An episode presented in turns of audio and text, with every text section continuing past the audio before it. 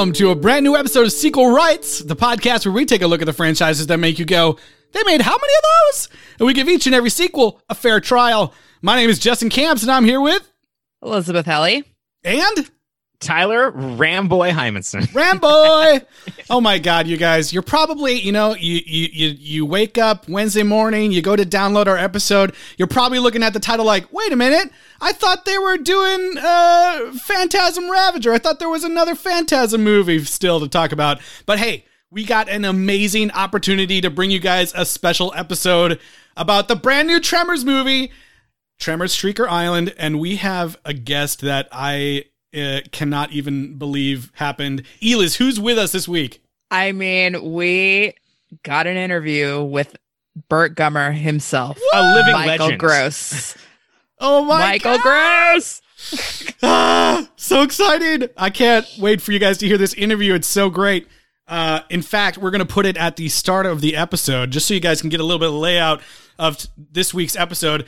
We're going to have Michael Gross's interview, and then we're going to go into our spoiler free thoughts of the movie, and then move into a spoiler section uh, where we have a little bit more uh, to hear from Michael about the film, uh, and then we'll send you all home.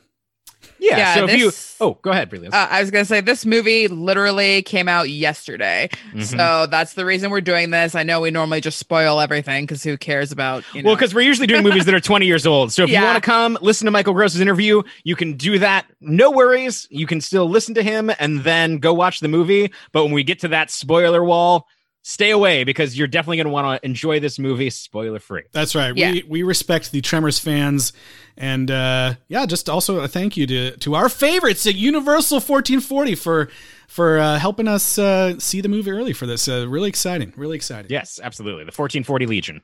Um, but uh, before we get into the interview, as we always do, Eliz, where can people reach out to us uh, and you know give us their thoughts on Tremors?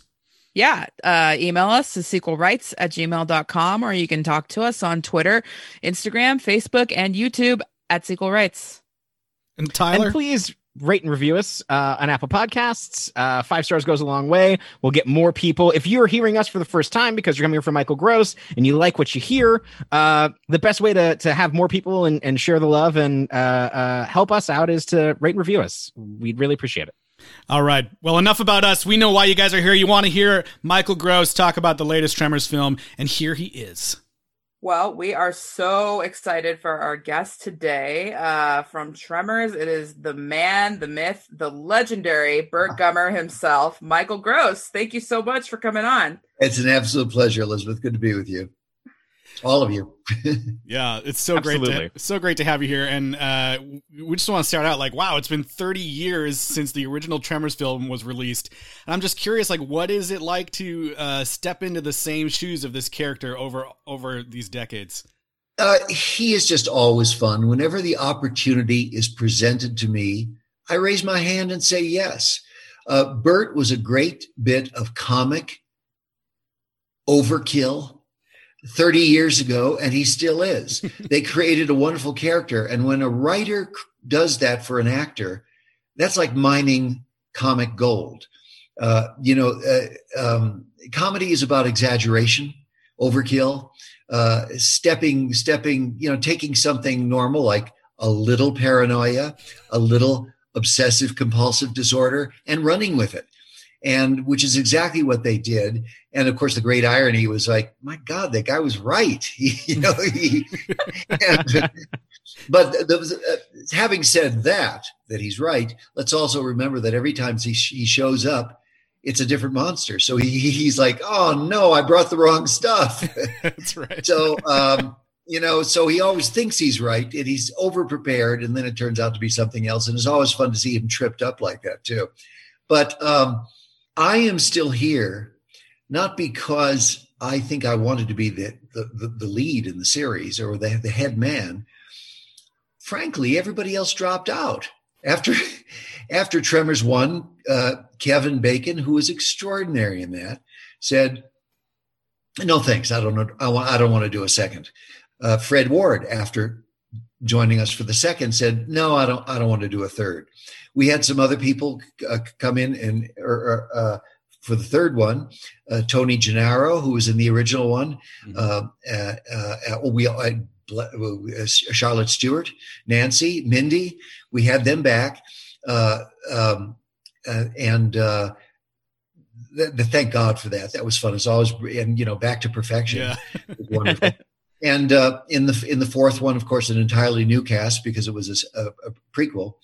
And um, I have basically been here because everybody else has dropped off, dropped away. So I'm the last man standing. So I guess you could call Michael Gross a survivalist as well as Burt. Uh, I, I always intended for Burt to be on the fringes, much like um, I always compare him to Fonzie in Happy Days, and he works best because Happy Days worked so well, or the Fonz worked well because he was surrounded by normal people like the Cunningham family. So there was, you know, Richie Mhm. Cunningham and his sister, and a nice mom and dad. And in walks this, hey, hey, you know. and I think Burt works the same way. He has to be surrounded by normal human beings for him to be effective because he is so quirky and eccentric. So uh, I I never saw myself as the lead. It just kind of turned out that way. nice. it's it's kind of incredible to see this character evolve you know over all these years and so after all these years what do you find best gets you in the mindset of burt gummer for you know before each film Well, um, it starts with the writing. Uh, you know, it's usually about a year before these things actually start filming. Universal will come to me and say, "Well, I think we're going to make another one. You know, get get your put your boots on. This is going to happen." And then we start talking ideas.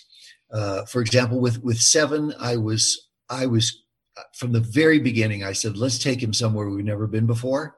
Uh, we've been to Africa, we've been to Mexico, we've been to the Western United States, we've been to the Arctic. Let's go somewhere we've never been before. Um, and so we decided on the tropics, and that made me think of Robinson Crusoe. And I said, How about Burt has completely left civilization? Completely. Even Perfection, Nevada, population 14, is too, too big for him. yeah. And I said, and then we have to find a reason why he left. And we decided because the government was going to put in sewers, and that was it. He was not going to have he was not going to have that kind of government intervention in his house and uh, in his home. You know, snooping around his uh, his sanitation. So uh, so um, so that was the beginning premise. And the thing we also decided on very early was I said I want a woman in this. For for 30 years, people have been crying, when's when's Reba coming back? When's Heather coming back? And the answer is never.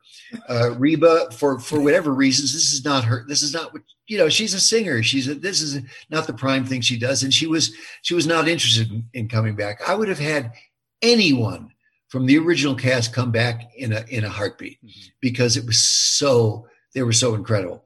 That being said, what energizes me is story like this. We said, okay, let's we've got to bring back a woman, and we want a woman who challenges Burt. Uh, everybody else, no one challenges him, particularly a lot of guys. Well, a few, you maybe a few bad guys. Uh, Richard Brake in this instance yeah. is the actor. But I said, people are generally like a little squeamish around him. No, that's Burt Gummer. Don't mess with him. And I said, we all, all guys know, particularly guys that have been married for any length of time, that women, women's job is to challenge us, to, to say to men, why the hell are you doing that? Or why are you doing it that way? Or why, you know, and so we wanted a female. I wa- I specifically wanted a female who was not afraid of him just to say, Mister, you're doing things all wrong. You got to rethink your life. And he's like, I thought I had it rethunk. I was sitting on a desert island. I was plenty. I was plenty all right. And now you're you're. you're so we wanted Burt to be challenged in a way, uh, for you know, just somebody to say, "Man, you are doing it all wrong." So you know, th- so that was part of it. And then we got into monsters and main plot and the bad guys and all that other stuff. But we, so that energizes me. And the other thing that energizes me every time I do this are the other cast members. The secret to staying alive on stage or uh, on screen is to look in the other character's eyes while they're talking. Uh, you know, I get my energy from the others, uh, from uh, the wonderful cast members with whom they surround me, whether it's Jamie Kennedy on on on, on, five six, uh, Jon Heder on on seven, uh, people like Richard Brake, Carolyn Carolyn Langrishe, who, who played the female in this, Jackie Cruz in this, and you know Cassie Clare, who was the uh, uh, the black woman, that Amazon woman, bow and arrow. Yeah. You know, uh, I'm I am energized by the people with whom I am surrounded. You know, you you you you want to play a good game of tennis, find somebody who's as good or better than you are to challenge you. so uh, so I'm always so I'm always happy, and that's the, that's how I find my new energy. Uh, the script, the story, and the the people with whom they surround me. Yeah, speaking about the the cast in the new film, I feel like everyone has a really great chemistry in this new movie, and I'm wondering if there's anything special, like you being the uh, the the one who's been there all along. If there's anything that you do to welcome franchise newcomers uh, to the world of Tremors every time. well, I, I I do, I guess, because I'm literally and figuratively the old man on the set. uh, I I try to make them feel welcome, you know, uh, and uh, you know uh, also, I'm not the, I, am not the only one. There's uh, Don Michael Paul, the director who did five, six, and seven, who helped uh, regenerate the franchise after 13 years of being down, uh, who who's come to know this and love this. And between the two of us, I think we're very welcoming and saying, "Look, just ask questions." And you know, this is quirky, this is weird. People look at uh, the script and they usually get it. If the script is right they look at it and go oh yeah this is offbeat as well as being scarier than hell. So um, all we you know uh, they need very little help from me. They're usually extremely capable and uh, uh but i always um, i always try and set the tone if you will because um, i i have to be prepared at my age just mentally and physically to show up. So I don't. Um, so I'm very I'm I'm very disciplined. I just have to be at my age to uh, to get through six day weeks. Um, I should mention also. Uh, I may or may not be interested in this. There's a. I actually I I, I keep thinking of new and interesting ways to hurt myself oh, no. in these films. In in Tremors Five, I broke a couple ribs. Uh, in in uh, and uh, in Tremors uh, uh, six, I, uh, I, I broke a tooth, chipped a tooth. It was very early on in the first day or two, and I was quickly uh, raising a rifle, and the scope just oh, yeah. knocked, oh. oh, took out half my tooth. So I, that I spent the rest of that shooting day in a dentist chair in, in Johannesburg, uh, Africa, South Africa, and uh, and uh, on this one I tore a rotator cuff Oh. And uh, two weeks into a four or five week uh, shoot, and then I had to um, do the rest, including all that machete stuff, with a, a torn rotator oh cuff. And so I existed on on pain pills and exercise and just getting as much sleep as I could, and had the surgery after. Um, I'm, I'm now still in, in, in PT physical therapy for this wow. rotator cuff chair. So by, by and large, I'm getting my range of motion back, but oh my lord, that was not fun.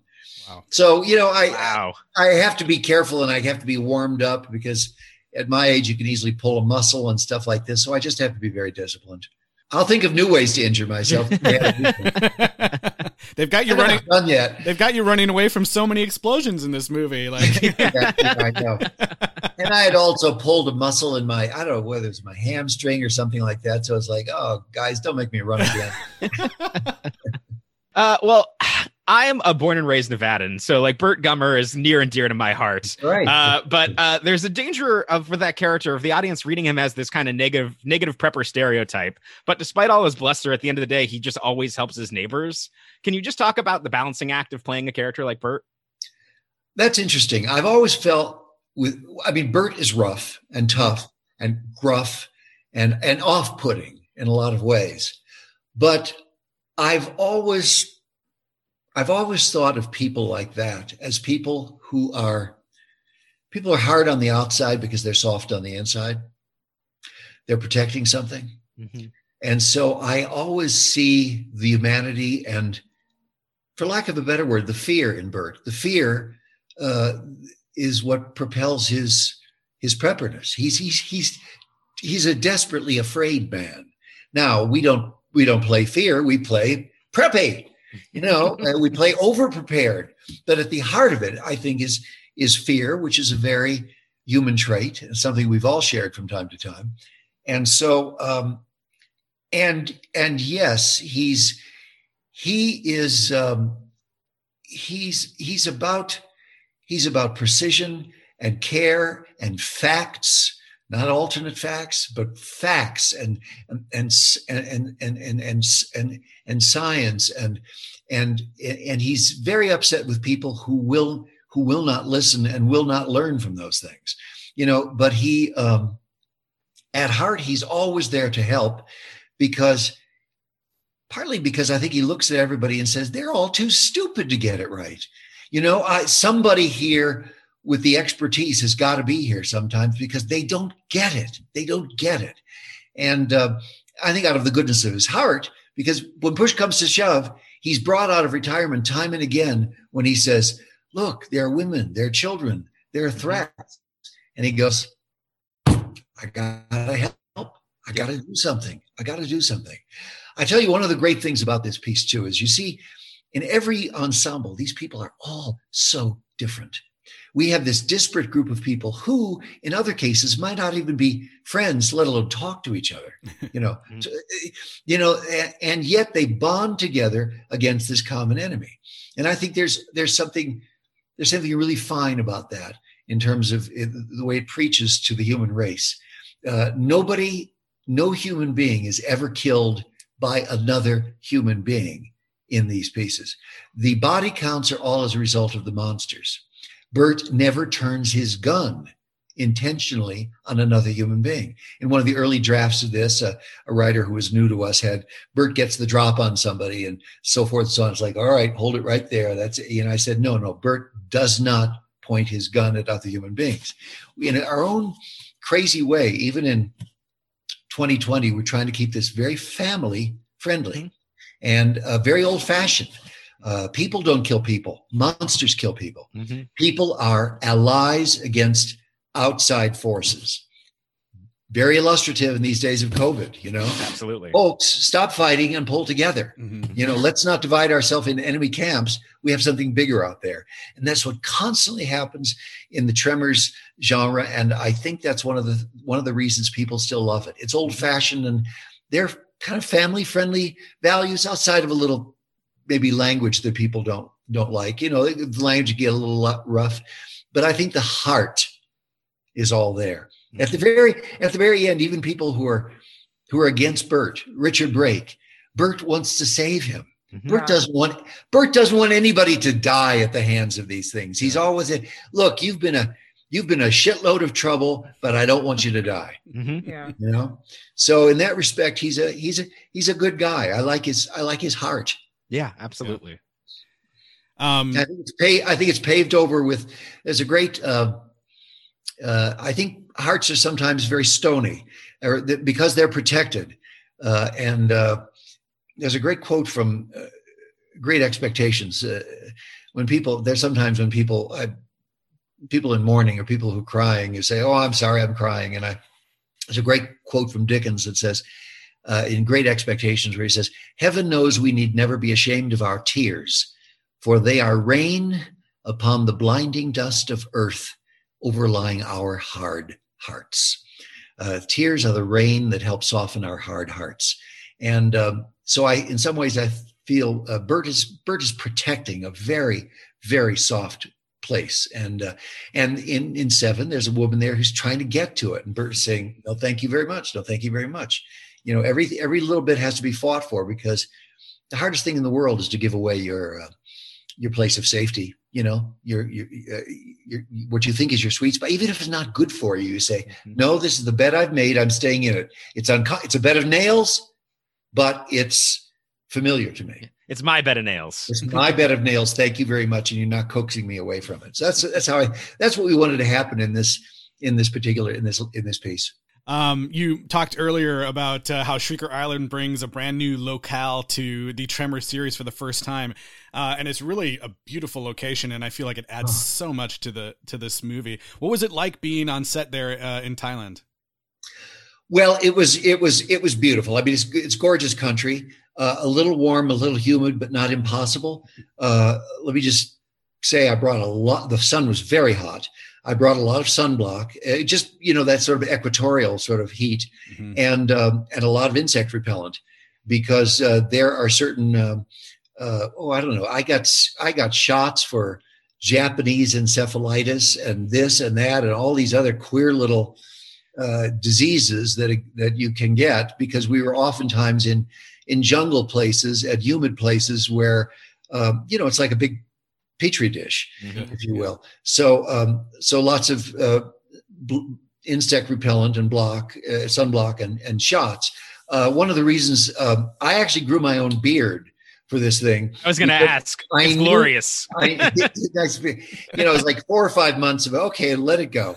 My dear, awesome. dear, sweet, patient wife was so good about that because you know it wasn't just four weeks. If she for months she had to wake up and look at this man across the breakfast table and go, "What the hell have I got here? This is." I'm married to Sasquatch. so, uh, um, the, the, the, people at the local stores at, at back at home, we have we, we live in Southern California, but a relatively small town, and the people just were like w- watching it grow over the months and go, "What the hell are you doing, man?" uh, so uh, I tried to explain. No, it's it's not my choice, but I decided with the heat and the humidity, I didn't want to deal with fake hair and glue. Mm, yeah, yeah, that yeah. would that we'd be, you know, that we were in a humid place, that I'd be in and out, jumping in and out of water in those uh, long tail boats and things like that. And I said, we're just going to be, it's going to be peeling away and that's not going to be fun. So I said, I want something that's part of my face. And so uh, I simply started growing it because I felt comfortable in what they did because my hair didn't grow as fast. Uh, they added extensions to the hair, mm-hmm. which was great. Look, I think it looked wonderful. And uh, I just love I just love the totally different uh, look for Burt uh, early on. And you know, uh, I don't know. I, I, well, I won't tell you. I won't tell you about the arguments I lost in this brief. you know, I wanted, I wanted, I wanted him to. Well, I will tell you. I just, I, if you, if you have the time, yeah. Uh, I wanted yeah, him. I always want. I, I want Burt to fight every inch to stay Burt, to stay Burt and um, and he always thinks he's found the perfect sweet spot for himself, even if it's living out in the middle of nowhere. And and and so to, so he has to be dragged kicking and screaming out of that. When again, when people when uh, when Jimmy says, uh, "Look, there, you know, you got to help them. There are people, there are people here." He says, "God, destiny is this is your destiny. Destiny is a bitch, you know." But I'll do it. I'll do it. But I didn't want. I wanted him to think he was going to change every everything that uh, he, he was going to keep the hair and the beard and all that sort of stuff. And they said, no, we got it. We want to get him back to the regular Burt. And I said, but I want, I want somebody to force him back into the regular Burt. And I want something practical, not just, I forget what they finally did. It's like, come on, go clean yourself up. See, I want Burt to fight for every inch of ground. And so my idea was he's not going to take off. First of all, I, this, my joke was every time he walked into a scene, people would go, oh, what's that smell? you know, you know what? You know, because everybody's like, oh man, you know, because he's been alone for months, he hasn't bathed. They didn't go for that. I wanted every time he walked into a scene like that, I wanted him to go, oh, geez, uh, keep your distance, you know, and that he was forced to take off the hair and the beard and clean up and and shower for a very practical reason because that's Burt saying, look, if we're fighting monsters you can't go anywhere upwind of these monsters smelling the way you smell. Mm-hmm. So the reason you have to take off the beard is is you're gonna you're gonna spook the monsters because you stink, man. You stink. and so I don't know. I lost that battle, I, but I always want Burt to to give in for very practical reasons. It's not emotional. It's not just oh clean yourself up. No, I'm fine the way I am. Thank you very much. Give Burt a practical reason to do something and he'll do it. You know, all right, you can't monster hunt like this because you you'll scare them away. They'll go running when they smell you, like a skunk. That just gave me such a like a clear insight to the character of like almost to a Monty Python level, where it's like it's like oh I'm in my place, I'm not going to give anything up, uh, and like no matter where you put him, he thinks he's found it. Like that's so yes, funny exactly. to me. and that's that's the way I felt with uh, with uh, Carolyn Langrish. Uh, mm the female in this, you know, that I uh, they had me in early uh, in early um, uh, early drafts of this thing, uh, sort of agreeing with her, and I said, I said, he's fighting for every inch of his autonomy. I said, you, the story's over if Burt gives in. She has got to take every new hill in this battle and fight her way up that hill. And Burt's not giving her shit. He's not, you know, she's, if it comes easily, uh, my definition, I heard this long ago. Remember this. I think it's interesting when you look at film. I think of sentimentality. S- sentimentality is unearned emotion. Okay. When somebody just cries or gives in uh, without a fight, you know, people find their places of safety and you got to fight to break through that. And I think conflict is the heart of all these, uh, every good drama, first of all. So I said, you know, even if, even if this thing ends well, if, if, if this woman convinces Burt maybe he should try again or change something, his answer is maybe, you know, that's as mm-hmm. far as he can go. That's as far as he can go. Otherwise, it's sentimental. We know who this guy is. And you don't change people's lives in an instant, in a couple of weeks. I had a yoga teacher once who said, I was working very hard at my yoga, and my yoga teacher said, Michael, you're not going to do in one yoga section session what your body has screwed up for, for decades. You're not going to be able to bend all the way. You're not going to. And I, went, she's absolutely right. It was a long process that got me, got my body to where it is. And don't try and undo it in a weekend and this, and particularly psychologically, psychologically, it's not going to happen that way. People are going to fight to the death to stay the way they are unless they're really challenged. Wow, that was so amazing. I, I honestly can't. I'm still like, you know, we did that earlier uh, today, and I'm just still riding the high of talking to Michael. He was so great and gracious with his time with us. That was amazing. Truly a wonderful human being. That was such a, a, a joy to listen to him tell those stories and, and talk about this franchise and just talk about the craft of acting. It was a, a, a real treat. All right. Well, why don't we hop on a rickety boat to Shrieker Island? You don't know what you're up against. I got this handled. You got a genetically enhanced giant carnivorous worm with tunneling abilities loose on your private island. This species should be left to die. What exactly are we talking about? Shriekers. We have 48 hours to stop these things. Let's go, Ram Boy. Burt Gummer is a freaking legend. Let's go. Count me in. She's culling the weakest from the herd first. Crap, that means I'm next. oh man, so we've been uh, waiting for this uh, sequel for quite some time now. Uh, wh- mm-hmm. When was the mm-hmm. last one? Cold Day in Hell, or what was it? That was what it was called, right? Cold Day in Hell. It was in the before times. 2017. Yeah, maybe? it was like two years ago, right? Yeah, yeah, yeah something like that. Well, yes. Yeah, it was already out when we recorded. It's not like we recorded it right when I came out. I, I was gonna make a cold day in hell joke, and then I pulled up. uh, I, only, I just buzzed the tower. But uh, yeah, you know we're we're always excited when a franchise that we have covered comes out with a new sequel, and here we are uh, talking about it this week. Um, Tremor Seven. That's right, Tremor Seven, and it's called Shrieker Island. So you know what that means? There's Shriekers, you guys. They're that's, back. It's not a spoiler. It's in the title. that's true. That's true. and uh, um, we haven't seen Shriekers for what, like since the third one they haven't been a main focus for uh, for quite some time.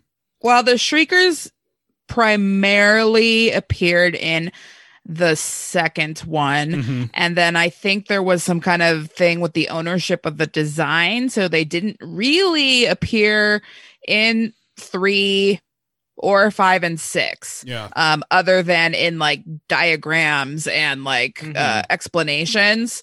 Um, it's been all ass blasters and graboids. Yeah, yep. so ass blasters, graboids, and um, whatever the larva was called. I can't even remember. Um, so yeah, uh, this is a new design, but they're still shriekers in the life cycle. Well, and it's a new design because we have a uh, Michael Crichton infused tremor story here yes. because there is a biotech firm that is uh, genetically modifying and restoring graboids for prize hunting, uh, trophy hunting on a remote tropical island, which you guys I love Biotech islands. this is I was excited about it uh, for Cabin Fever. I'm excited about it for this movie. This movie lands the uh, Biotech Island way better than Cabin Fever. I know. I also thought that specifically during the movie. I was like, God, this movie is so much better than Cabin Fever 3. Ooh. It does a. I think it does a great job. It, it, it has a very like Lost World feel, like right at the start, and then uh, it does a good job of hitting some of these beats that you expect to maybe see or have seen in uh, Jurassic Park films.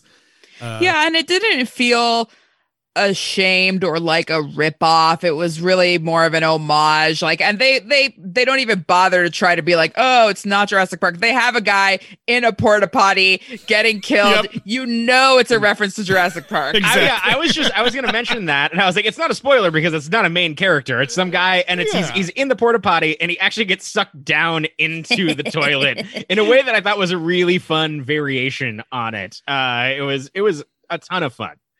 Yeah. Yeah. We get a little bit of Jurassic Park. We get a little bit of Predator. We get a little bit of uh, a whole lot of Tremors, basically. You get a little bit of you get a little of a little bit of Robinson Crusoe. You Yeah, get some yeah. Castaway in there. Let's talk about our Most cast dangerous characters here. game. Oh yeah. Uh, Let's Mhm. talk about uh, what we find up front. We see our our uh, cadre of Silicon Valley douchebag hunters, yes. uh, led by the fantastic. Oh, I'm blanking on the actor. Richard name. Brake. Uh, Richard Brake uh, is is super skeezy and awesome in this movie. He's Uh, fun. Styled to look exactly like Richard Branson. Yeah. yep. yeah. Well, no, it's like if Richard Branson spent too much time with Nick Cage, uh, is his exact look. Um, and then we have uh, he's on the one side of the island, and there is a separate island with a bunch of wildlife researchers that are also part of his biotech company. Yeah, we've got uh, Carolyn Langrishe as Jazz and Jon Heder as Jimmy. Napoleon Dynamite. Yeah. So Oh, exciting. And, you know, it, it was, I don't think I've ever seen him in another movie other than that Blades of Glory or whatever. Oh, so yeah. I was like, the okay, bench like, warmers. He's been in some good stuff. Yeah. I haven't seen them. Uh, so I was just like, okay, like this is just his personality. It wasn't just like Napoleon Dynamite because he still has some like the same vibes. He doesn't like come right out and curse like openly. And Yeah. I love how he kept referencing movies, but of course never Jurassic Park because they're not quite going to tell you if if Jurassic Park exists in this universe or not. But he mentions what like Rambo, Predator, Mm-hmm. um there were other ones too. Uh but Evil yeah, Dead. Yeah. Oh He's yeah, doing- Evil he- Dead. Yeah, he's doing he's doing the Spider-Man bit uh, of just like, hey, remember that old movie? I know. I love. I love that he was like he was like a, a Tremors fan dropped into the movie. Yeah, Yes. he was really great. I I enjoyed him in this movie, and he was as a self-professed, you know, Napoleon Dynamite uh, uh, super fan. Do you think that it's possible that his experience with Tina allowed Napoleon to mature into this character, uh, and and You- this is actually a sequel to Napoleon Dynamite? This is I yeah, I mean, you read my mind because I was gonna say that. So Napoleon's experiences helping to take care of Tina and his always he always had an interest in hybrid wildlife That's like right. the liger and um, you know like drawing animals and and uh, closeness with nature uh, so you know I, I i do think uh that headcanon you could think of this as a sequel I You heard it here first. Sequel rights: Napoleon Dynamite 2, Tremor, Shrieker Island. I love it. Yeah, that's that's hilarious. I I thought he uh, I thought he was really great. Like you know, I was worried that he might be like too sticky or something, but uh, I felt like he really added a lot to the comedic side of the film, and it was not over the top. He just felt like he had more of like an. Uh, he did. A, I think he does a really great job with just feeling like that everyman. Like, oh man, this is like maybe how I would react, or you know how like a normal person would maybe react in these situations. Well, and I think it the tone is set by him very early on in the movie because, you know, last couple films, Burt and Jamie Kennedy, Travis, Travis, Travis. is his name. Yeah. Burt and Travis are traveling to different places where they do not know the people at all. So yeah, it's sad when someone dies, but it's kind of like, okay, well, I didn't really know that guy. yeah. Um, Jon Heder sets the tone really, really early on because one member of their team is killed uh, by Shriekers or maybe the Graboid. I couldn't really tell which one. But anyway, the guy dies, and Jon Heder is very, very affected and upset by this. You, you could tell that he's like really crying. He like goes to um to Burt when they find him and is like you know appealing to him because of this friend of his that died and it's definitely like right off the bat tells you that this is going to be more serious and more character than you know than we've seen in a while. And i think it's uh, something that's I, was thinking about this after uh, talking with Michael Gross this morning. Of you know, the other movies kind of rely on the relationship between Burt and Travis being this you know long lost son and this father son dynamic that's that's kind of happening. And in this movie, you know, there's no justification really given for Jon Heder's character to be uh the one pairing up with him and stepping up to the plate but i think that it's it's really they have this shared unspoken uh need to stand up for for their their neighbors and their their fellow uh man. And so it's they're both reluctant to do so in their in their own ways. Burt's you know has all the bravado and machismo uh to take things on. And Jon Heder's character is not somebody who you would who would get in a fist fight. Uh, but they both cannot stand by while letting them while letting their neighbors kind of be in harm's way. And mm-hmm. so it made for a lot more interesting dynamic than the kind of inherent bickering that came from the relationship of the other two movies. Well, yeah. and I think too, I mean, Jon Heder's obviously top build on this next to Michael Gross, and the cover shows the two of them. But I think that's more really a marketing thing and just what you've come to expect because it's always Burt and some other guy for the last like six or, you know, five movies or so. and it just um I think that's really kind of like a bait and switch because it's really like more of an ensemble. Like I don't think that Jon Heder is really in it much more than uh, Katherine Langensham or Jackie no. Cruz from Orange is the New Black, who also is a really, really cool character yeah. that you get to see a lot of.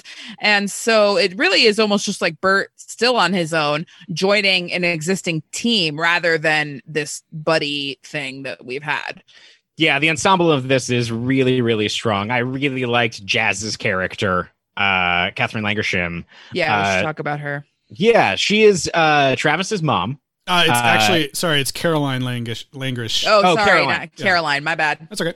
Uh, and and so as soon as she realizes what her boss has done, uh, she tells Jon Heder that needs to go find Burt Gummer.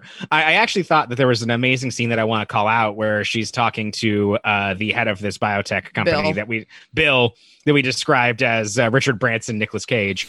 Um, and you know she he said like oh, i thought we were friends. And she's like no you have to shut this hunt down. And he goes full quint and he's like i've destroyed the radio. Like we have to like I, this hunt is the only thing that matters to me. And uh he pulls out this he's like this is $50000 whiskey and i'm offering it to you and i'm offering it to you again. And that that's how that's what i classify as friendship. And she kind of pulls this surprising power move of just chugging the whiskey and just saying it's just whiskey to me and walking away from him. And I thought it was I thought it worked really well. I I really like that scene. And it's even better than if she had poured it out or thrown right. it in his face. Absolutely, which is I, I I expected I it was an unexpected twist in the movie where for that scene to be that well written. Yeah. Uh, well, I I, would be interested to hear what uh, what you think about the female characters, Eliz. But I feel like I don't recall from the last few films that any of them really stood out to me or were no. particularly strong. But I, I thought that, you know, the three main uh, female characters we get in this movie are pretty strong and all get moments to really lead the action or lead the team in some way. Uh, and I thought that uh, that was pretty great for this movie. Mm-hmm. Yeah, I mean, I was super happy to um, see that Jazz was a like. As soon as I saw her on screen, I was like, a beautiful age appropriate lady for Burt. yeah. I'm so excited because you know, so no many way. movies and TV would have gone with some young thing. You know, I don't think Michael Gross would have let that happen. Now that I've talked to him, mm-hmm. um, but you know, I I was pleased to meet her, and um, we didn't hear much about her before. Travis said she was a hippie, and I think it was at some weird concert or something that they hooked up, right? Well, she she does have a Grateful Dead tattoo on her arm. Okay. And so she um she kind of explains, you know, I didn't I didn't want to put you in this position. I didn't know what I was doing. I was young and now she's a super successful bio scientist person. So uh it was really good and there's no like outright romance in this. Um it's kind of the struggle of her trying to get Burt to come back into society and the rest of the world because uh, we have not talked about this yet, but he is living uh, Robinson Crusoe style castaway uh, on a little tiny island in Papua New Guinea. Mm-hmm. Yeah. The other the other uh you know casting we talked about him a little bit that I really loved was was Richard Brake. Uh I thought his character Bill was so fun and I enjoyed the fact that we had uh what I felt was like a somewhat worthy adversary for Burt that was not uh, a monster, you know? like I feel like a lot of these movies we haven't had like a very strong non-graboid like enemy that that Burt is going up against. Uh Yeah. and I kind of liked, you know, the chewing of the scenery that Richard Brake is doing and and there's some there's some great moments that we can maybe get into in spoilers, but Yeah, it's like you know we've had the the, the tax man or the government G agents, you know, Yeah. coming after him, but like the, this is the right advers- adversary for him. It's like the Kraven the Hunter Yeah. type, you know, wild. Like it was say a, a, a cross between Kraven and Batman is basically what Richard Brake's character is happening, doing a lot of composites of his character. Well, and he he and his company have done like probably the worst thing that Burt could imagine because Yes. Burt has spent his life hunting graboids and protecting people from them. Mhm. And this guy created graboids unnecessarily where there were none. yep. So it's it's yeah. yep. Um, what else can we talk about before we get into spoilers here? We could talk uh, the amazing location. Uh, this movie Yes. shot in Thailand, um, and you heard Michael Gross talk a bit about um, what it was like being there. And yeah, I, I think I mentioned it in the interview, but I think it just adds so much to this movie. And it's not, you know, like the last one. What it was shot in South Africa, pretending South Africa be for the Arctic. the Arctic. I yeah. thought it was going to be South Africa for tropics until I they got to a certain scene, and then I was like, "No, they're really there!" Yeah, yeah. Like, and I was really excited. like that I first mean, time they this show movie- the camp. Yeah, you're like, This movie uses like it's one of those movies that if drone photography hadn't become cheap recently, it would be a completely different movie. They were able to get all of these vistas, all of these Yeah. beautiful moving tracking shots through the jungle uh, that are are just gorgeous uh, and really take full advantage of this location. Um, and you know, uh, we we were talking about all the starring characters. There's a lot of great supporting cast that are uh, you know they don't have a ton of lines, but it's a wildly diverse uh, crew uh, at Jazz's you know research facility. There's uh, there's it's populated with a lot of rich, interesting characters. Where we've in the uh, I can't remember was it five or six in Africa. Uh, s- s- five, Five. five, yeah. Five, you know, they, they they had the wildlife refuge. There was other stuff happening there, but I, I think that it took the best parts of that and kind of infused it with this uh, research camp on on the island. yeah. yeah, and no little kids really to protect. Uh, we're all adults, and Mm-hmm. um, I uh no guns because they're a research team. Like they don't have uh Bert doesn't have his arsenal, so they end up using a bunch of old World War II uh machetes with Pennsylvania steel and uh, flame units, as they call them. Uh, and I thought I really liked it. I thought it Yeah. made it really fun. that's just a great idea to be Yeah. like, okay, you've got nothing. I mean, that was sort of why one of the reasons that four Tremors four was so interesting, and Mhm. why you know Back to the Future is so interesting because you go like almost into another era or to another place where you don't have any of your stuff, but you still have to come up with the same result. It was one of the. It kind of made me realize the comedy of the character. Uh, It's something that Michael Gross pointed out today Mhm. uh, in the interview, where he's just like Burt's. You know, he he always preps for something, but he always has the wrong stuff. Yeah, I mean, I'm surprised he didn't say that he was denied critical need to know information. Yeah. Yeah. Oh man. He's like, you have no guns? That would have been some critical need to know information. I really did think he was going to say, uh, you broke into the wrong damn World War II bunker. Yeah, yeah, But- that would have been glorious. But this movie, um, you know, there's some fan service, but it's also not overly concerned with that. Uh, so it's nice. it it feels does a better job than a lot of big budget movies of fan Mhm. service. Yeah. and it feels I won't name names. You totally The dead speak. oh god, yeah. Everyone knew they? what you were talking about. I don't play Fortnite, so I have no idea what you mean. yeah, I Oh, you mean feel, I feel like this movie uh, does do a lot uh, to show us something new, uh, new locale, uh, new you know uh, attacks by the shriekers and stuff that they can do. And uh, I wanted to credit uh, you know the director Don Michael Paul, who's now directed the these three of the newer ones, and he does this one as well, um, with like really really giving a lot of strong direction. And I feel like the action. Uh, that we see in this movie and like the effects and stuff is like really strong uh, compared to some of the more recent ones where I was like, oh, maybe there's that one scene that was cool. There's a lot of great like slow motion and and cool like the shriekers look amazing in this movie. I I don't know what Yeah. you guys thought about the CG and everything, but Oh I- no, this this I was movie looks strong. great. This movie this movie does not look like uh uh, a direct it it doesn't look like anything that it looks theatrical this Yeah. movie is Yeah. is it's the location it's it's amazing vfx work and it's like you said it's great direction they picked great set pieces and found action that works uh th- for these characters and every character i think that the reason that we don't remember, you know, as many of the supporting cast in the previous movies is because some of the set pieces uh maybe didn't live up or didn't have so many action moments, but everybody here has something to do. So I do want to talk about the location in, in this way too, because uh, I also they also put out a Making Perfection 30 minute documentary that you can watch on YouTube, and then I think it's also going to be on the DVD as a special feature. But they were all saying how revolutionary it was to have a monster movie out in the desert, scary during the day.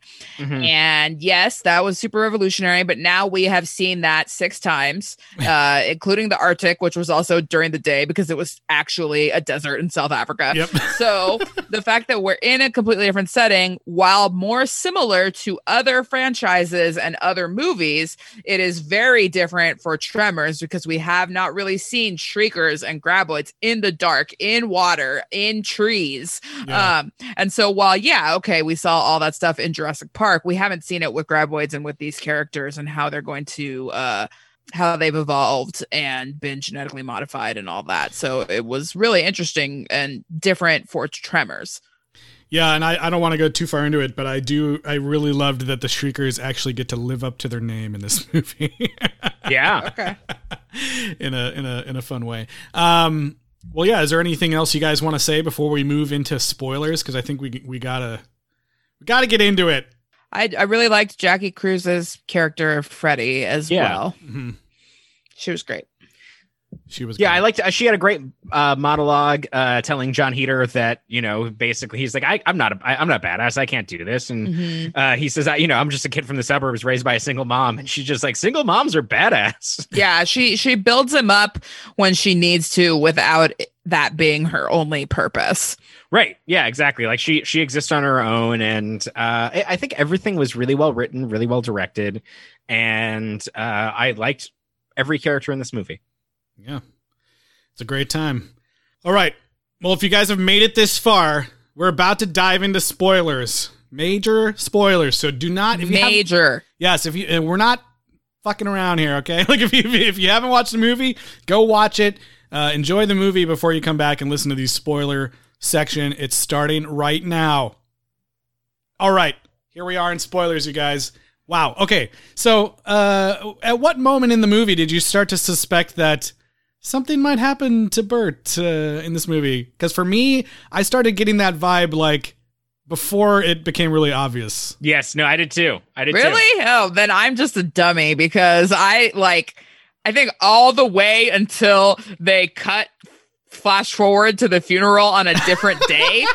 I still was like, oh, he's gonna pop out. Well, yeah, you know, I think I think what it is, I think that thing that, that foreshadowed it and really makes it work is um that that his interactions with Jazz or Jasmine, Mhm, mhm. uh, a lot of her shots land. Yeah. Like like that, like he's kind of like he's so entrenched and he's such a pillar of I'm Burt Gummer and I will always be Burt Gummer.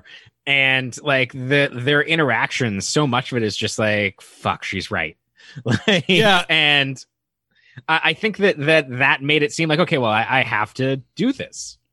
like towards the end when they're like building up to this final confrontation which is an amazing uh callback to the to the first film um i started to really get a feeling that like oh man like i feel like michael gross is really like acting with a lot of gravitas in these moments and then the the way he like there's that part where he kneels down and talks to the ground and he's like you're waiting for me aren't you? Like i was kind of like oh man i was like oh man is this is this a send-off movie? Is this a send-off movie?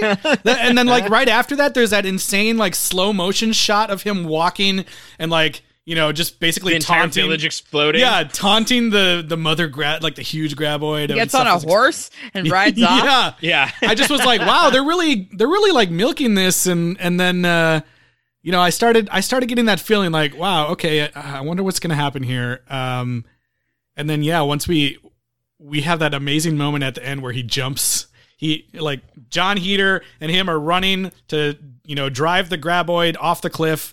And he pushes Jon Heder out of the way, does this amazing slow mo jump where he flips off the graboid yeah, that was good. and then gets eaten and then uh yeah the you know the the plan goes off with a hitch the graboid goes out they blow it up and everything and then I mean, they um, blow it up a lot. Yes. Yes. Like it, it was um we I I don't know I referenced this too much. It was almost an arts like situation. 'cause they use all the dynamite and then the pink orangey goo is just everywhere raining. And so I'm just kind of like, okay, if he survived, like he must have not been eaten. I don't yeah know. So also I- like but i was i thought it was really funny because after the fact after the fact when you realize that he's dead i was like oh shit so they probably definitely blew him up Yeah. and there's and there and like that scene is like them reveling in the guts like yeah and he's in there and they didn't know. Exactly. Right. It's so messed Yeah. up. It's so messed up. It, they get artsed on them, but it's but it's Burt Gummer instead of artsed. Um,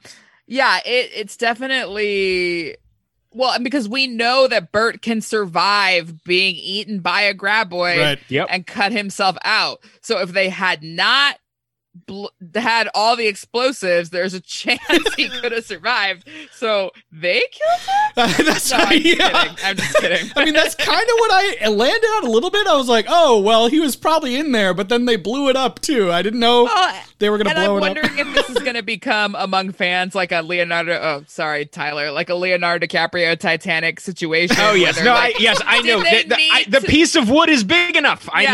know. like, did did he really need to push Jon Heder out of the way and stay in the graboid's path for that long? Couldn't they? oh, I didn't realize both Jon Heder was on in Titanic. yeah.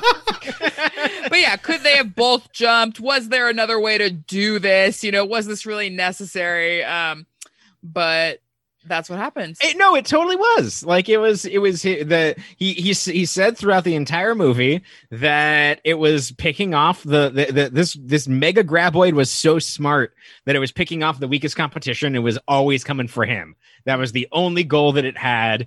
And uh, yeah, he he he he went and faced it.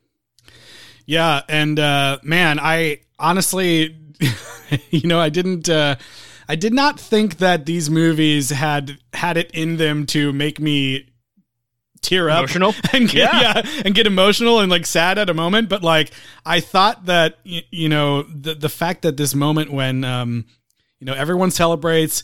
Uh, Jon Heder gets up and he's trying to recover, and then they start looking for Burt, and then this kind of like looking for Burt scene goes on for so long that um I thought it was actually really effective because my mind kept going from like, oh, uh no, he's gonna just show up. They're gonna find Yeah, him. he's fine. Yeah, and then it kept fine. going, and I was like, oh no, uh, he's definitely dead. Oh my god, I'm like starting to tear up, and I'm like, oh, now it's going longer. No, he's definitely gonna show up. Yeah. and I just kept like vacillating back and forth, uh, and uh, I found it incredibly powerful. And then yeah, it just And you then know they cut forward to another day. Yeah. They're doing a little And you, ceremony. you know it's another day because Jon Heder has a different Hawaiian shirt on. Yeah. and honestly, everyone did such a good job in these two scenes with like actually crying. Like even the the nameless side researchers are crying. You know, Yeah. it's just like, wow, okay.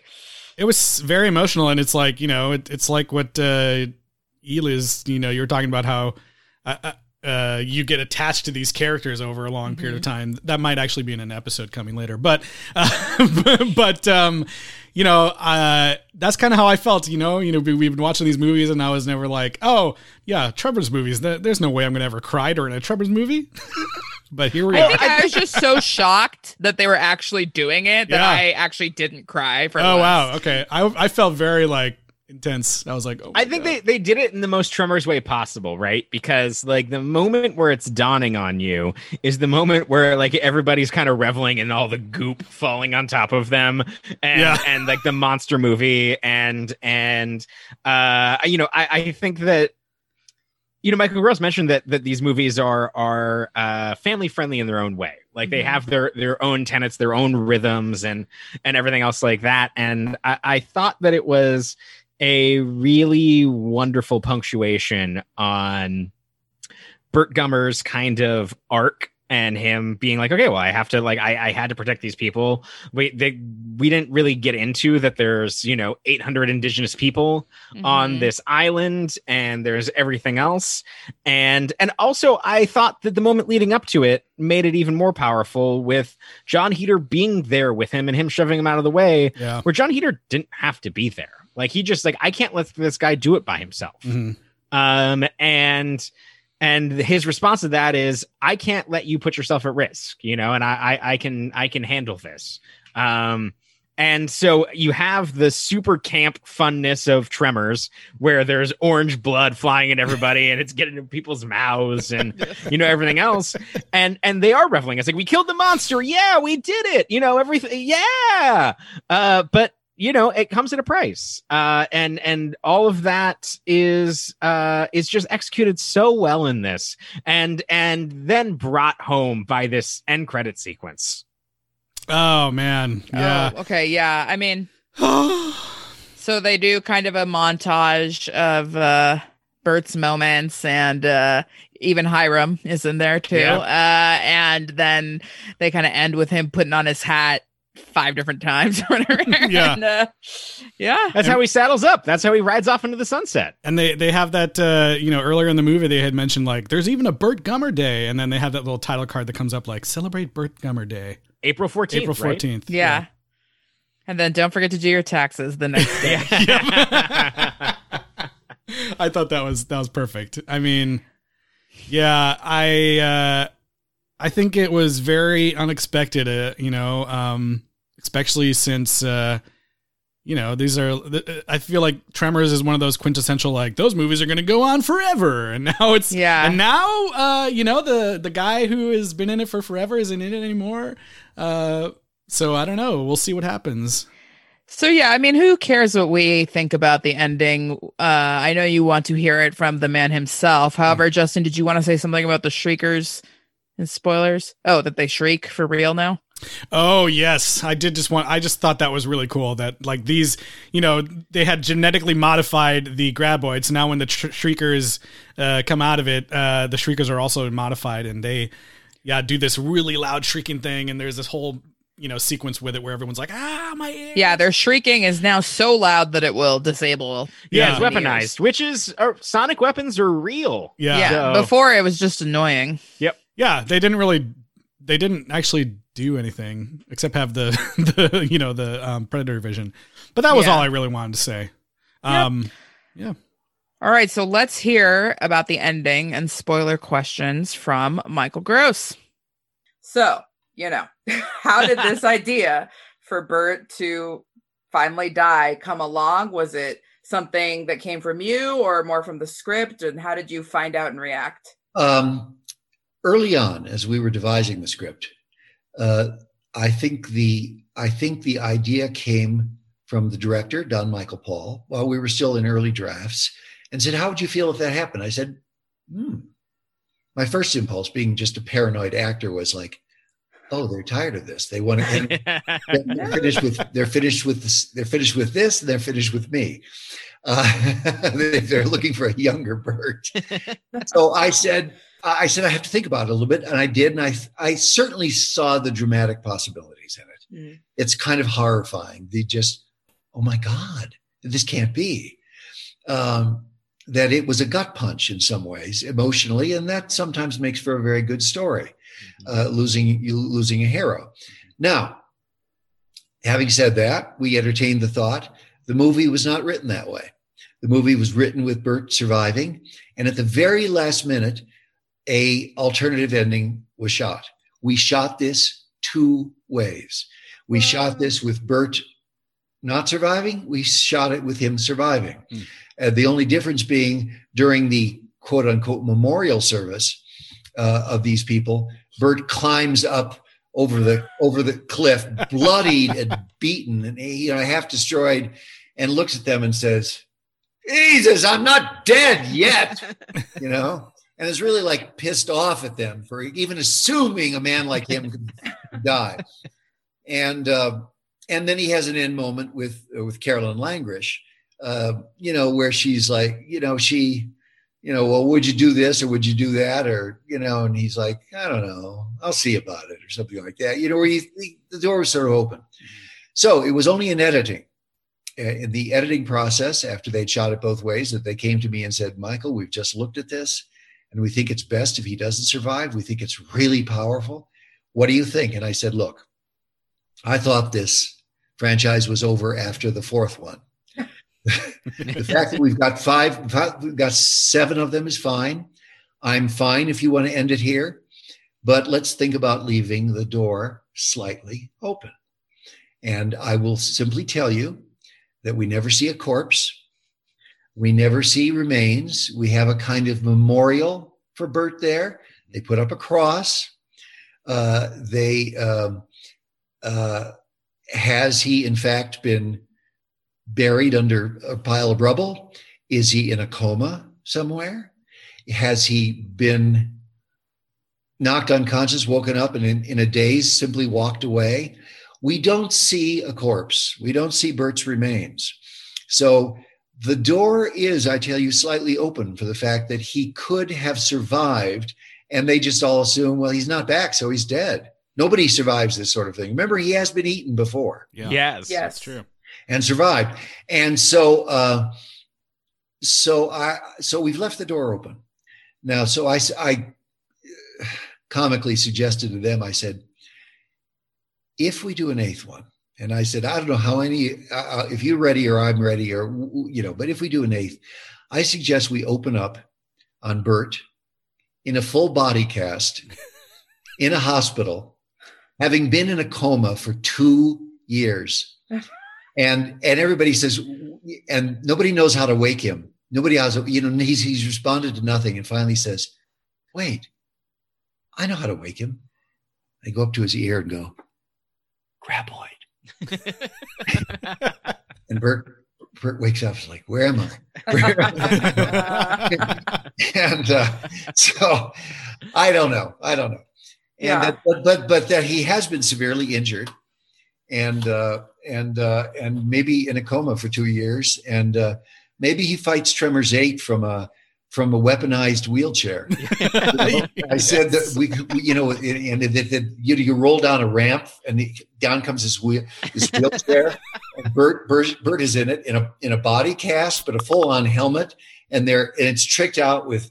It's tricked out with rocket launchers on the side of the wheelchair, and all he's doing is pressing and a machine gun and all this sort of crap you know, he's got a totally tricked out wheelchair. So I don't know. That's my, that's my idea for what could happen in eight.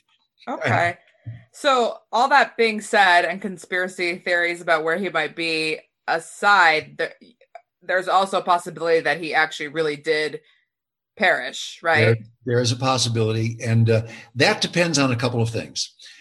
How much you, how much my health one or two years from now, I'm 73 years of age now. My health a few years from now, when they say, let's do another one, I'd probably be 75. Um, uh, their intention of doing another one. Yeah. You know, in some ways, I felt even the suggestion meant that Universal was like getting a little tired of the Yes, it, uh, okay, we've done enough. I'm okay with that. But the other thing I have to think about is sequels business is is is is driven by sales. If this is this crazy, overwhelming success, they're gonna. I, I, am gonna get that phone call as I did every last time, saying, "I think we're gonna do another one." It was yeah. so successful that we have to. We we, we got to do this. Uh, we, there's money to be made. Show business is, as you probably get, five percent show, ninety five percent, maybe more, ninety five percent business. So um, uh, sequels are driven by sales. Yeah, it's that simple. Okay, so knowing that uh, there is a possibility that that that that was the end for Burt, was filming though that kind of part uh, emotional for you? Were you are you gonna like miss no, him? Did you get a, sad? I, I, would certainly miss him. It was it was not emotional for me because of course we shot it both ways, and I just yeah. assumed I was going to live, and uh, so I didn't think about it much. And uh, actually, I kind of like the fact that they shot a memorial scene because I got a, I got an afternoon off. like, oh, I don't have to work. All right, I'm going to go sit by this sit by the swimming pool and, and nurse my aching shoulder. Yeah, and rest the shoulder. Uh, yeah. So, um, so I didn't feel emotional at the time. Uh, sometimes these things don't hit me. It probably won't hit me until I see it and go, "Oh my God, is this really over? Is this really over?" Having said that, I think we did as Burt Gummer would say, did the best we can with what we got. You know, uh, we, I, it was an interesting time reinventing it. Uh, look, there are people out there who are never going to like anything but the first one. Hmm. And there are going to be people who are going to quibble with every other Tremors they ever see. And I get it. It was a magnificent film and very, very special. And, and uh, will we ever live up to it? I don't know. We've reinvented it in some ways, particularly after the 13 year hiatus. Mm-hmm. So I think Don Michael Paul and the current con- producers have done is did the best they could with what they got. Uh, budgets are shrink, shrinking. You know, I I would have liked to seen this. I every time I would have liked to seen it go theatrical because I just think there's already a built-in audience, mm. but they they don't want to spend the money. That's why you won't even see us at a drive-in movie. I asked, I said, "This is COVID time. Why not a drive-in?" Yeah. And they they've thought about that, and they said it would cost us another two million dollars for something like this to get it in drive-ins, and they don't want to spend the money. So um, you know, so much of it is as I say, five percent show, ninety-five percent business. Mm-hmm. So that's why it's coming out on video. You won't, you will probably never see it theatrically. It's it's all about the bottom line it's a perfect drive-in movie. Having yeah. watching it, oh. having we go, we Justin and I were at the drive-in uh, last week, and yeah, oh, this is. I was thinking as we're watching it, this would be perfect drive-in movie. Yeah, yeah. yeah. So uh, eh, ain't gonna happen. I believe yeah. me, I've, I've, explored that. I've tried to push them. It's like you, you realize because of unions or this or that, how mm-hmm. much it's yep. going to cost us if it if it's aired theatrically like that. And I went, okay, whatever. Uh, so another possibility, I guess, uh, with all the technology that there is today, or with you know the Tremors franchise story that's been set forth, if Burt in this movie uh, again really has perished, would you ever be interested in doing something like another prequel or something that takes place before this, or even? Oh a sequel of Hiram from number four, yeah. something like that. Somebody said to me, "Would you play Burt Gummer's father in the 40s or 50s?" You know, oh. would you, oh. you know, would you play Burt's dad? And I said, yeah, that sounds kind of interesting because I, I mean, I love period pieces. And to be honest with you, after the first one, of the, fir- of the first four we did, after the first one, the fourth was my favorite because um, yeah. I just love the arc that Hiram mm-hmm. took in that piece. Uh, first of all, I love period pieces. Uh, I watch a lot of PBS and the great British dramas, and uh, there's a great thing I'm watch, watching right now, a World War II piece on uh, Amazon Prime called uh, A French Village, which is about uh, the village in Vichy, France, which is uh, occupied by the Germans, and about the lives of all these people. And it's like I'm in my fourth or fifth season of this thing. It was produced in France, English subtitles. The acting is extraordinary, and it's a great period piece. And who doesn't love a movie with Nazis, right? Yeah. So anyway. Um, the perfect villain, you know, next to yes. next to Precambrian life forms, the Nazis. so, um, so I uh, I loved I loved the opportunity to do a period piece. How do people dress? How do people eat? How do people express themselves? How do people get from one place to another? You know, I got to ride a horse and drive a buckboard, and you know all that sort of neat stuff. and and and and and fire a Gatling gun. Yes. Um, and I love the arc of that. That character, for me, was the most interesting of the characters I played in all of the first four because Burt was always Burt, and he was Yeah. basically not going to go through any great changes. But um, but Hiram had to go from this terribly snobbish East Coast looking down his nose at everybody there. It's like you people stink. I don't want to be here. I bought I inherited a mine, a silver mine. It's not producing. All I want to do is get this mine producing, and then I'm, I'm out of here and back to Philadelphia and civilization as fast as I can. And by the end, you find he has embraced these people he didn't care for. He's actually kind of fallen for this woman who who owns the hotel. Uh, he he comes to know them and comes to comes to like that little Chinese boy Yeah. too, you know, and he he forms a relationship with that boy. And so Hiram is a little like Burt in like I, I, I don't need to get too close to you people in particular. And then he begins to embrace them. So I love the arc of that character, where he began and where he ended. And that is fun for an actor, just that progress through a piece. Burt, for all I love him, has did not change much in one, two, and three. Uh, he is Burt, the monster hunter. And so that's why, in some ways, in five, six, and seven, we try to take him on an emotional journey as well, uh, because I find that far more interesting than than hunting monsters. Actually, you know, the fight dealing with your inner monsters as well as the out the outward monsters. You know. I'm so happy we got to talk about Hiram because I I, I agree it is my uh, favorite, uh, second only to the first. And uh, speaking of the first, uh, I was curious if it was important for you to kind of bring the story back full circle uh, at the end of taking how Burt takes out this mega graboid in the same way that Val and Earl did in the first one. Oh yeah, yeah, yeah. Right. You know, I never thought about that. But that's absolutely, yeah, absolutely right. Uh, you know, uh, yeah, it, we've tried to have little homages to the first Yeah. uh, over over in, in you know in in in, in all of the films. In, in in some some some little just some little reference to it. Uh, because that that's what started us off and uh, we'll we can never repeat the first one but we want to remember it uh, fondly as we do as as all of us do. Um, i don't know if you've seen you probably haven't gotten the dvd yet but there's some wonderful extras. I must say uh, they do a little history of all the monsters. They do 30 of the greatest moments from all seven films. nice. Wow. is some of the extras, and I could just tell you how thrilled I was. They did. I I knew they were going to do a little homage to Burt over 30 years, because when I went to Thailand, they did an interview with me. What was it like to play Burt for all this, you know, all that sort of sit sit, sit down interview? And I think I still had the full beard, and they because it was before I went to Thailand, and they got a. I got out of the limousine at, at, at Los Angeles International Airport, and there was a there was some they had sent a film crew to get me walking through the ticket line with my bags packed from for Thailand and going up the escalator and waving goodbye to the boarding area. And they did to do this whole thing. Is like here's Burt's 30 years going off to Thailand to do seven. But I did not know they had interviewed other characters. So there's Charlotte Stewart and um, and Ariana Richards who played uh, you know her daughter and uh, and and Jamie Kennedy. And they inter- by God, they had Kevin Bacon there saying how wonderful it was to work with me in the first one. I was so touched because I had I'd lost I've written Kevin a few times, but we've kind of lost touch. He lives in Connecticut. He lives on the East Coast. He's when he's not doing the good work he does on screen, he's the, the Bacon brothers. You know, he's busy mm-hmm. doing that. So I've kind of lost touch with him, but I was very I was very much touched because they had these interviews with various people who said who reminisced about the first one or the, the second and third and just talked about how nice it was to work with me. And I went to Universal after I saw that and I said, Can I use this in my memorial service? because it's making me sound like such a nice guy.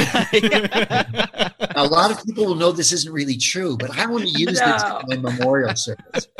So uh, they said yes, yes, of course. That's Well, So- I, I that cannot be true because you've been so generous with your time with us, and you've been this has been such a great interview talking with you. And uh, you. Elis, I don't know if you have any other questions or anything else, but this was just a delight. it. Yeah, it's it's such an honor to talk to you, and Yeah. we we all I think we all li- really liked this film and and all the work that you've done throughout all the Tremors films. Well, Yeah. thank you for your enthusiasm. Do remind your uh, viewers that I'm uh, running for president. Yes. Yes. indeed. Talk about that. We've Vote. got the third the third uh, episode out of eight episodes we've we've done. This is an idea we had at the end of the at the end of shooting, and we went, "Hey, a number of people have said Burt Gummer for president over the years." Cheers. It's like this is election year. This is a no brainer. We've got to have him run for president from his secret underground compound. He's going to rule the country from from a basement and never leave. yeah. The the sequel rights gang will be voting Amazing. Well, we, we will definitely. Gummertarian for yes. sure. Wouldn't it be great if we did an eighth and he actually was president? yes. Oh man, I mean, that's that that might be that might be the story right there. That's right there. Yeah, right, right, right. it couldn't be any worse than what we're currently, you know. We've got other monsters to slay on November third. Okay, Yes. Absolutely. y'all take Yeah. care. Y'all Let's take just close with vote, everybody. All yeah, everyone vote. Yes. Thank you so much. Thank Be you. safe. Thank You you, too. Michael. Thank you so much. too. You bet. Again, so great to have Michael Gross uh, with us on this episode. Um, I think he uh, was very insightful, and uh, yeah, I hope you guys enjoyed it. Tyler, Yeah. I think it's time. We're gonna wrap it up. You want you want to do a rating system? Oh man, rating system. Uh, yes. Uh, before we get into that, I I, I want to echo what Justin just said. Just Yeah. a real pleasure with talking Michael Gross. Uh, and uh, just a dream interview for for this, and it was Yeah, uh, so one of my awesome. favorite thing, one of my favorite moments doing this podcast. Um, rating system. I do believe I I love the nomenclature of not calling it a flamethrower, calling it a flame unit. And so I think that we should go with how many flame units would you give Tremor 7 Shriekers Shrieker Island? I oh gosh, uh, I'm gonna give it eight flame units Mhm. because I just think it was really good. Like I, you know, I we may have been a little bit unkind to Don Michael Paul in the past, but I don't know what he's been doing since those movies because this one was just such uh, an improvement and um, it not just harkens back to the original Tremors movies that we love, but also is good in new ways in its own right. And um, so that was surprising, uh, pleasantly surprising. Uh, and I, yeah, it was just really good. Yeah, um, I wish I could remember what I had given all the other ones. I should have looked it up beforehand, but uh, I think I'm also going to go really high on this one and give it an eight as well. I think um, I was going to maybe do seven. Tremor seven, but I'm gonna do eight. Um, I uh, just really surprised by this movie. You know, I think we had heard uh, a little, we had heard some rumblings before the movie came out that it was really good, but I, it was still kind of like, oh, you know, I don't know, is it gonna be good? Yeah. Um, and I was just so happy to be pleasantly pleasantly surprised by this movie. Um, you know, they they uh, you know they only have one chance to pull the the kill Burt Gummer pin, and I think they did it in such a great way. Uh, it really gives him a great send off. He has like you know a super badass death that I think fans are going to be talking about for a long time, um, and it's really a showcase uh, again for Michael Gross. Uh, this film, I think he gets to do a lot. Um, and yeah, I just there, there's a lot to love about this movie. Um, you know, who doesn't want to see a bunch of uh, tech bros getting killed by by basically raptors? Uh, that's always fun, you know. Uh, you know, it's like it was like nobody that nobody other than Burt that you like actually died. So I thought that was great. Uh, it's just a fun movie, and I think uh, I think it's going to be a big talking point for Tremors fans. I can't wait to see what uh, other people think about it um, uh, this week. Yeah, I think I'm gonna go. I mean, I, I'm tempted to go nine, but I think I will go eight flame units uh, for this movie. I think that uh, the, as I was thinking about it more today, um, I think that Tremors works the best where like the original one was like a 50s monster movie, right?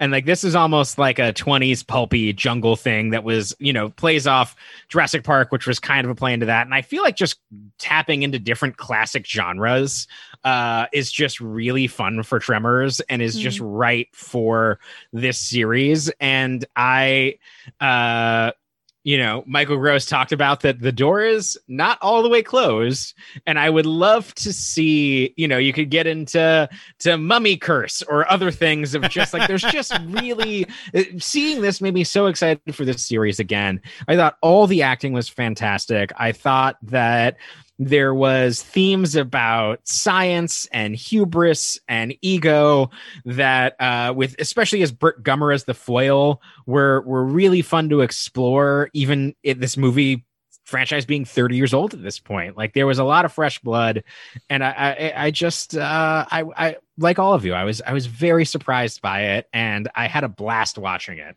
Um the so ne- yeah eight flame units. the next uh, other than the um you know the possibilities that Michael Gross kind of mentioned. I mean, there are other ways they can go forward too, uh, without him. I mean, that could be part of the reason that they brought on a bigger name like jon Heder to be in this movie and maybe not overpower burt but be introduced into the franchise. I mean, he could lead it going forward.